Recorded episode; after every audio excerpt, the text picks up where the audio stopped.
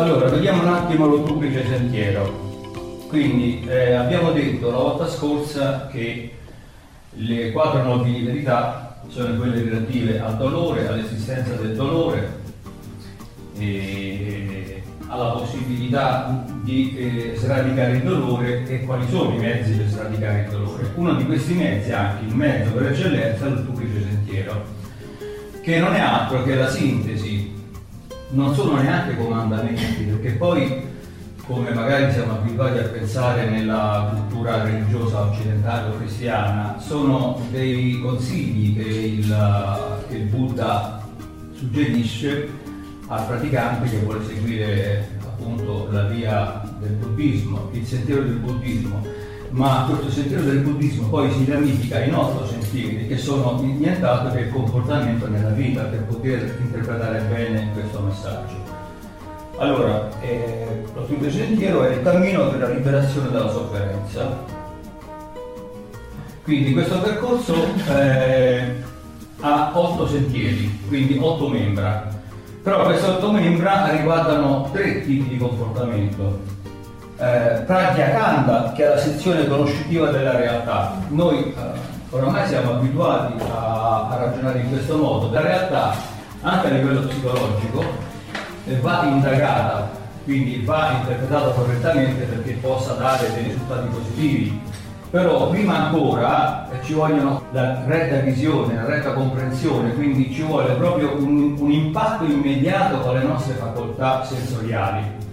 Dopodiché queste facoltà sensoriali se vengono meno c'è differenza, ma prima dell'indifferenza, cioè prima della supposizione, prima del ragionamento, c'è il contatto immediato tra il soggetto e l'oggetto che appunto costituisce il campo dell'indagine. Allora, la, il, la, il, primo membro, le otto membra, quindi la prima sezione è Pragya Kanda. Kanda significa corpo, corpo della conoscenza, cioè la sezione conoscitiva della realtà, che è questa qui, Pragya Kanda. Poi c'è la sezione sulla disciplina morale. È chiaro che io non è che eh, interpreto la realtà solamente per un motivo, diciamo, mondano, lo interpreto o vedo la realtà o cerco di interpretare la realtà secondo un'evoluzione morale, spirituale, ossia un grado di evoluzione che mi permetta di uscire dalla catena delle sofferenze. Quindi c'è un contesto morale e Shilakanda, quindi il corpo della moralità, quindi la sezione sulla disciplina morale. Poi c'è la sezione sulla concentrazione. E, nella concentrazione ci sono tanti confluiscono tante discipline tante pratiche, non ultimo forse il primo quello dello yoga, ma anche la meditazione intesa in senso generale. Quindi eh, Samadhi Kanda, tra l'altro questa parola ovviamente è tratta dall'ultimo livello dello yoga classico di Patanjali che è il Samadhi, quindi tutti, eh, tu, tutti i livelli dello yoga che cominciano con Yama, Niyama, Asana, Pranayama, Dharana, Dhyana, eccetera, eccetera, e finiscono nel Samadhi, cioè nel Samadhi c'è una visione leggermente differente, nel senso che mentre nel buddismo l'eliminazione o lo sradicamento della sofferenza avviene attraverso il totale annullamento, abbiamo detto con trasparenza, l'abbiamo, l'abbiamo tradotto la volta precedente se vi ricordate, perché l'annullamento, il vuoto è un concetto che automaticamente ti riporta al suo contrario, il pieno. Ma qui stiamo al di fuori della logica degli opposti. Nel buddismo c'è il cosiddetto nirvana, il niente. Però siccome noi non abbiamo un vocabolario adatto a questi concetti filosofici dell'India antica, perché non li abbiamo creati nella nostra lingua, perché non ci servivano, perché noi abbiamo un vocabolario adatto, semmai ad uno sviluppo morale legato alla nostra concezione cristiana. Ma non abbiamo un vocabolario, non abbiamo delle parole, a, ma questo anche dall'antichità greca, latina, eh, da sempre, non solamente nei tempi nostri, nell'epoca moderna. Quindi delle volte, spesso anzi, ci troviamo in difficoltà per poter utilizzare, provare o cercare una parola che si possa adattare a quel concetto, non la possediamo.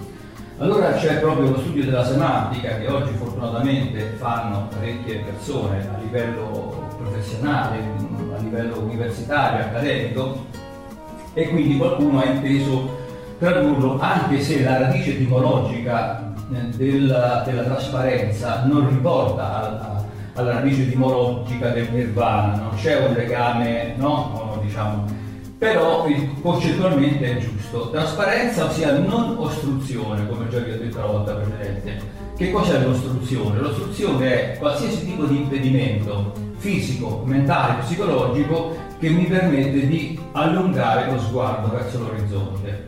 L'ostruzione è soprattutto a livello psicologico, a livello del pensiero, quindi l'ostruzione è qualsiasi cosa che non mi consente di centrare completamente quel, eh, quel concetto perché ce ne sono altri che appartengono alla mia cultura e mi impediscono di svilupparlo nel modo corretto.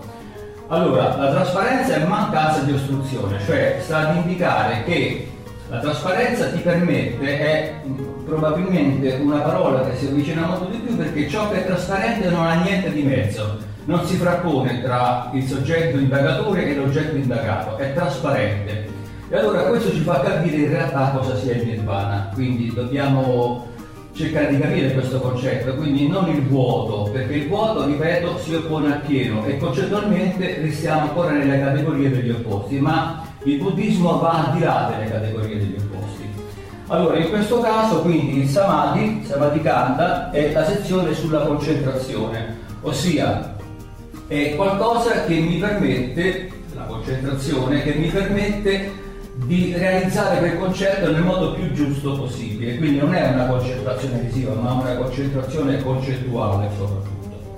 Allora vedete che queste, io in questo disegno che ho fatto sono concatenati perché se non c'è Pragya e non ci può essere Shira, se non c'è Shira non ci può essere Samadhi, quindi sono, devono essere realizzate contemporaneamente per sviluppare questa prima parte, questo primo settore che è composto, ripeto, da Pragya Kanda, Shira Kanda e Samadhi Kanda. Pragya Kanda adesso vediamo, quindi l'abbiamo visto prima, no? Pragyakanda è, scusate, era questa qui, Pragya, quindi il corpo della conoscenza, il corpo della sezione conoscitiva. E cominciamo ad indagare che cos'è Pragyakanda, è la sezione conoscitiva della realtà. Quindi retta visione, vi ricordate allora retta visione, retta concentrazione, eccetera, eccetera, questo l'abbiamo sviluppato, questo concetto, la volta precedente si riferisce all'adeguata comprensione del problema della sofferenza, cioè capire sostanzialmente il meccanismo della legge del karma. Okay? Quindi la sofferenza non è solamente una sofferenza fisica, la sofferenza è in generale quella, eh, diciamo, quel, quella minaccia che non ci permette di vivere una vita serena, quindi noi siamo, è inutile tornare su questo discorso perché l'abbiamo sviluppato fino alla nausea, sofferenza mentale, sofferenza affettiva, sofferenza oggettiva, quindi tutto ciò che ci conduce ad un abbandono, ad una separazione da tutto ciò che invece costituiva il sostegno della vita, separazione affettiva, separazione anche oggettiva, diciamo, dei beni che abbiamo sulla separazione della propria vita, quindi eh, è questo qui.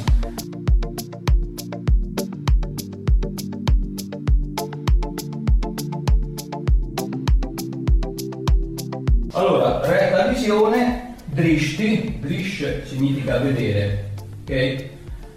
E retta visione di ciò che rappresenta il, il concetto della differenza e retta intenzione Sankalpa. Allora, Sankalpa etimologicamente significa proponimento, è necessaria, quindi Sankalpa anche nell'ottuplice sentiero, nella sezione conoscitiva della realtà.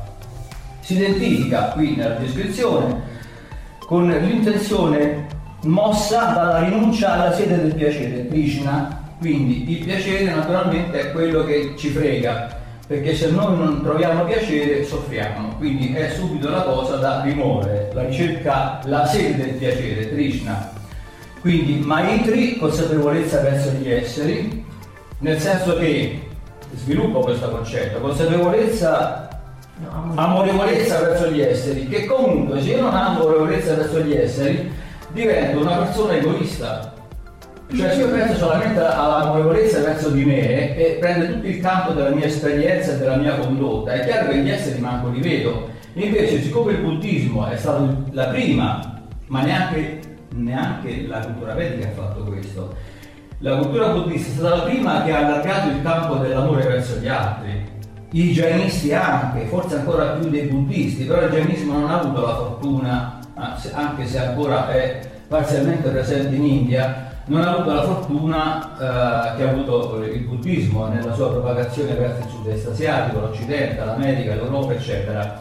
Quindi l'amorevolezza verso gli esseri ci porta comunque ad essere ehm, così, aperti verso le necessità degli altri, ad aiutare gli altri, oppure comunque a non nuocervi. E già quella è un'amorevolezza verso gli esseri.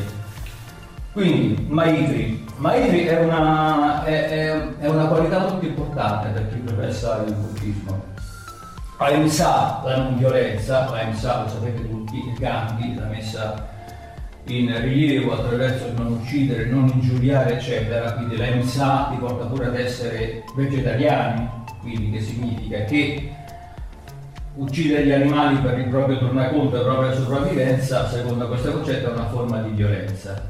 E poi Karna, compassione. Allora, la compassione, qui dobbiamo intenderci, perché la compassione non è quella che consideriamo noi, nel senso che se io vedo uno straccione per strada che sta chiedendo l'elemosina, io ho compassione di lui, nel senso che mi fa pena. Non è questa la compassione del buddismo.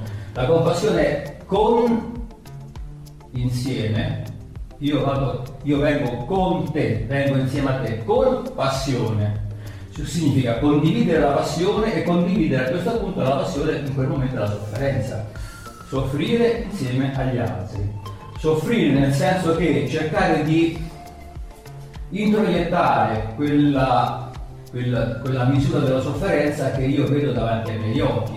Facendomene carico, farò in modo che tu possa diminu- alleggerire la tua sofferenza. Questo implicitamente vuol dire la compassione, perché se io soffro inutilmente sono un autolesionista, però se soffro, prendo coscienza di un problema grave, un problema comunque che mi sta a cuore, faccio del tutto, almeno nelle mie possibilità, per alleviare quella sofferenza, quindi alleviare la sua sofferenza e la mia che sono certo. insieme a te. Quindi vedete che è un concetto a tutto tondo. Nella compassione del buddismo tutta la vita deve essere orientata verso l'alleviare la sofferenza degli altri.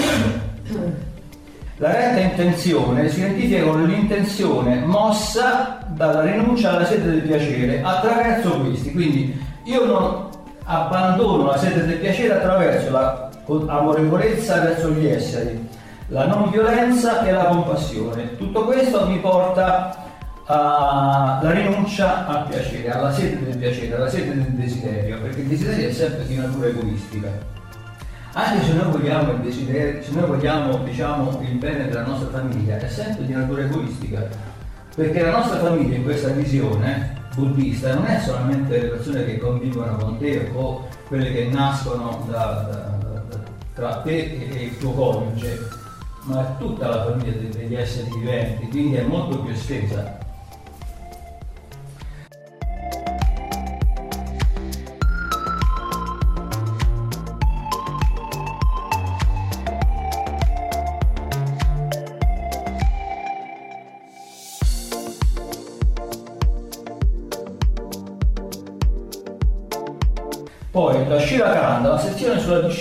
Morale, quindi Shilakanda.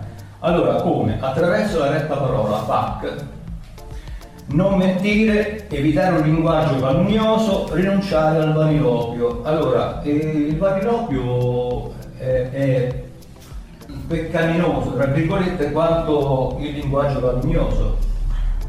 Perché il vanilopio, cioè parlare in vano, tende a disorientare le persone, tende prima di tutto a disorientare te, parlare in vano, cioè le persone che sono estremamente loquaci, vogliono essere brillanti in un contesto tra amici, tra conoscenti, anche in un contesto sociale, il vanilopio porta ad allontanare quello che è l'obiettivo del mio parlare.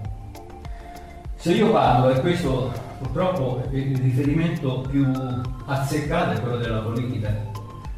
Se un politico parla al pubblico, il politico fa solo quello, deve fare solo quello, cioè cosa deve fare? Deve gestire la polis, deve gestire ossia il bene di una società, ok? Quindi le, tutti i suoi discorsi, tutte le sue parole devono essere finalizzate al bene della società. Ma quando il politico fa il vaniloquio, fa eh, l'attore, no, quello è vaniloquio, perché tu non ti stai occupando di quelli che sono effettivamente le problemi, ossia lo stai facendo però come copione.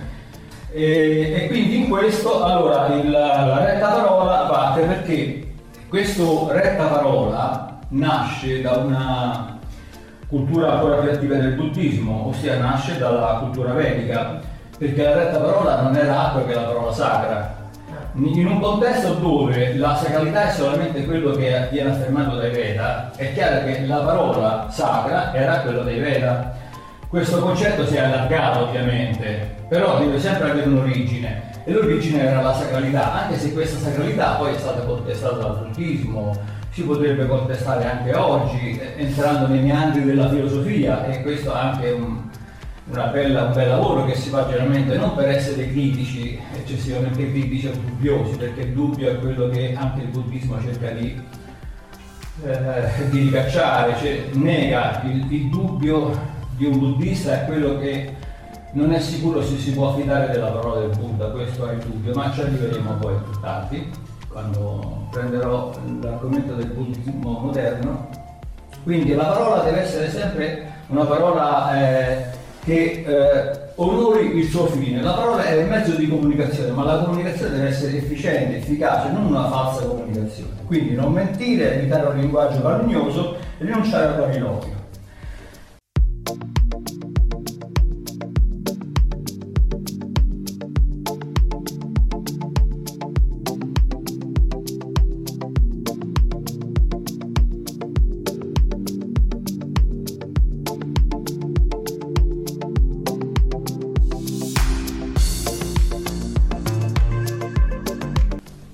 La seconda via della Shilakanda, di questa sezione della disciplina morale, siamo sempre sulla disciplina morale, è la retta azione karma.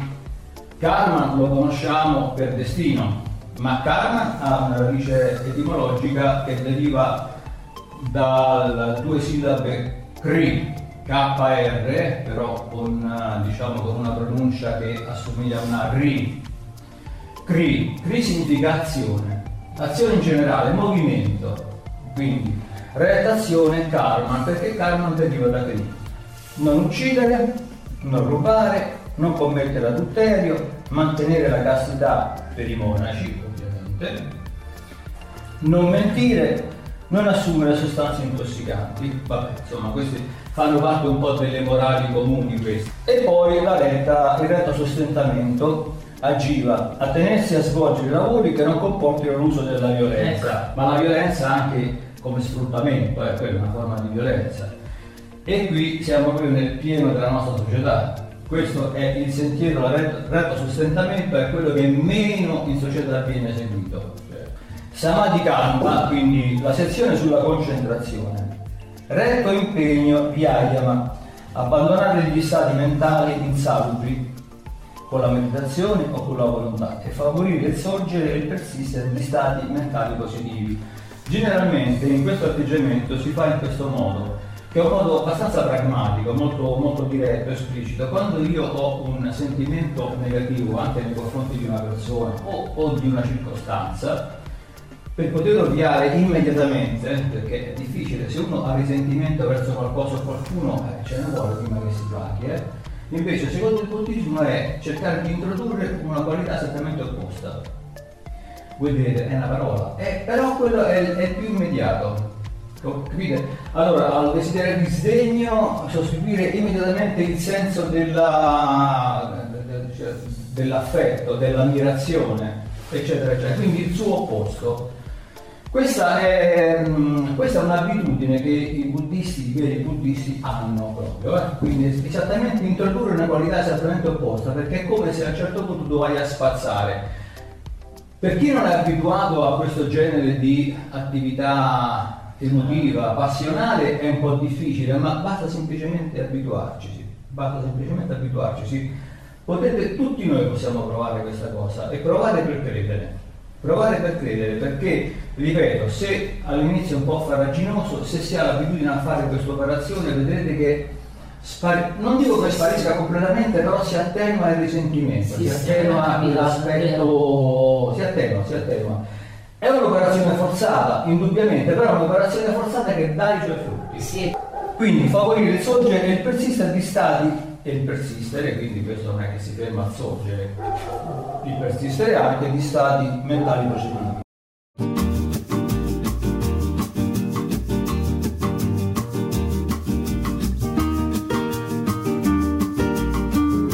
Poi retta consapevolezza, smriti, evitare la concettualizzazione nell'esperienza e sviluppare l'immediatezza della realtà che porta alla comprensione di dukkha e anatman. Allora, vediamo un attimo. Quindi evitare la concettualizzazione nell'esperienza, quindi un'esperienza non deve essere solo teorica, non deve essere concettualizzata, anche se la concettualizzazione porta a comprendere un'esperienza, però come la comprende? Teoricamente, il buddismo non c'è niente di teorico, non c'è niente, cioè tutto viene svolto nella pratica, nell'immediatezza dell'esperienza. Vi ricordate qual è il leitmotiv del buddismo? Niente è permanente. Tutto è una concatenazione di momenti logici di tempo, per cui ad una eh, circostanza X deriva una circostanza Y che a sua volta favorisce la circostanza Z, quindi tutta una concatenazione. Eh, e quindi praticamente se noi concettualizziamo non viviamo in realtà l'esperienza, manteniamo un pensiero che noi pensiamo, pensiero che pensiamo sia statico, sia sempre quello. Invece non è così nella realtà, secondo la visione Pratitya Samutpada, che cos'è Pratitya Samutpada? La concatenazione del divenire. Quindi già questo concetto ci fa capire che la concatenazione del divenire, come dice la parola stessa, è una serie di catene, di svolgimenti che uno, in cui uno produce quello successivo così all'infinito. Quindi se noi andiamo a concettualizzare, noi non viviamo questa cosa, dovremmo vivere il momento presente. Questo ci fa capire allora la comprensione di dukkha e di anatman. Allora, dukkha che cos'è? È la sofferenza. Dukkha è la sofferenza. Quindi se io ho una retta consapevolezza, smriti, evitare la concettualizzazione, ma vivere per l'esperienza, io riesco a capire cosa significa effettivamente dukkha, sofferenza, perché la sofferenza è qualcosa non è impermanente, la sofferenza si ripropone sempre, sempre, sempre, sempre, sempre se io mantengo una concettualizzazione, cioè mi spiego meglio, perché bisogna fare, bisognerebbe fare sempre questo lavoro. Perché se io ho una persona odiata, una persona antipatica, magari che si gira nell'ambito del mio ambiente di lavoro, quante volte soffro questa difficoltà? Quante occasioni ho di incontrare un mio collega, un mio superiore che mi sta sul Kaiser? Quante volte? E quante volte c'è questa sofferenza?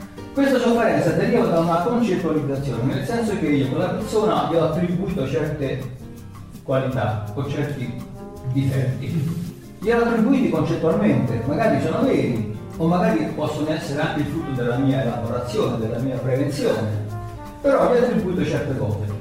Quindi Duca è sempre perché ho concettualizzato, quindi ogni volta che vedo lei o lei o lui, io dico, oddio quanto mi è stato un cavolo questo, quanto, quanto non vorrei vederlo, quanto... Eh, questa non è la rimozione di dukkha della sofferenza, perché ho concettualizzato. Io dovrei considerare quella persona ogni volta nel contesto appropriato.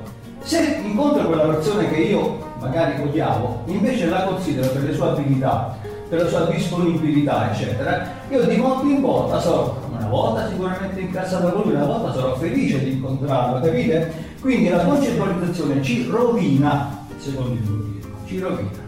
Dovremmo essere proprio per l'impermanenza, proprio perché una circostanza A fa sorgere una circostanza B e a sua volta C e così via, dovrei vivere la circostanza A, B o C nel momento stesso in cui questa deve essere vissuta. Quindi non concettualizzare. E di conseguenza, per concludere il discorso, questa mancata concettualizzazione mi porta al concetto di anatman, non atman, cioè non, non impermanenza. Cioè, voi sapete che nella cultura vedica c'è la permanenza del Brahman, che esiste sempre. Nel buddismo non esiste né Brahman né Atman. Tutto è una un pratitya samupada, tutto è un evolversi continuo. Quindi se io capisco che la concettualizzazione mi rovina, capirò anche che non esiste niente di stabile, niente di fisso, tutto è mobile, tutto è una conseguenza di qualcosa che viene prima. Quindi elimino dukkha, cioè elimino eh, Atman e quindi capisco che significa non persistenza. Ammiro profondamente il buddismo perché è molto chiaro ed è l'unica, a mio avviso, eh, cultura adatta a, al mondo di oggi, perché dà delle direttive precise non c'è dubbio, non, c- non c'è adito ad una interpretazione sbagliata, ma sono quelle direttive e basta. Se tu ti attieni a quelle, il Buddha dice io mi sono liberato così, mi sono illuminato così. Siccome io ho fatto, sono, ero un essere umano, sono un essere umano, quindi non ho una parentela con il paradiso o, o, o con i santi, ma sono un essere che eh, nasce va al bagno, mangia, tutti i bisogni fisiologici come voi, però la mia, eh, la mia disciplina, la mia forte disciplina morale mi ha portato al superamento della sofferenza, se l'ho fatto io, lo potete fare tutti voi. Quindi questo a livello proprio de, del genere umano, dell'uomo come tale, non l'uomo illuminato, ma anche il più ignorante, se poi riesce a centrare eh, questi concetti basi, che alla fine non sono concetti trascendentali questi, eh, soffer- cioè sono concetti alla portata di tutti, quindi il buddismo ha avuto una grande, una grande, una grossa fortuna proprio perché può essere compreso da tutti quanti, non è necessario avere alle spalle uno studio accademico, da tutti quanti, ammesso che uno voglia fare questa, eh, diciamo, seguire questo percorso.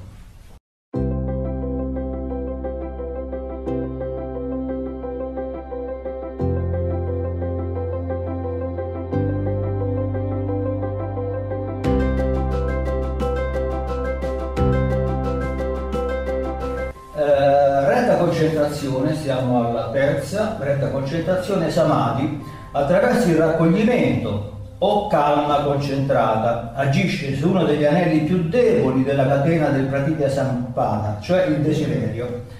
Beh, penso che l'abbiamo già sviluppato a sufficienza. Quindi retta concentrazione è il raccoglimento, cioè retta concentrazione su che cosa? Sull'obiettivo che c'è davanti.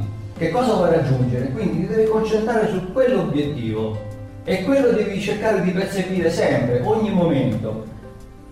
E questo ti fa uscire dagli anelli del pratitya samuppado, ossia della uh, produzione concatenata.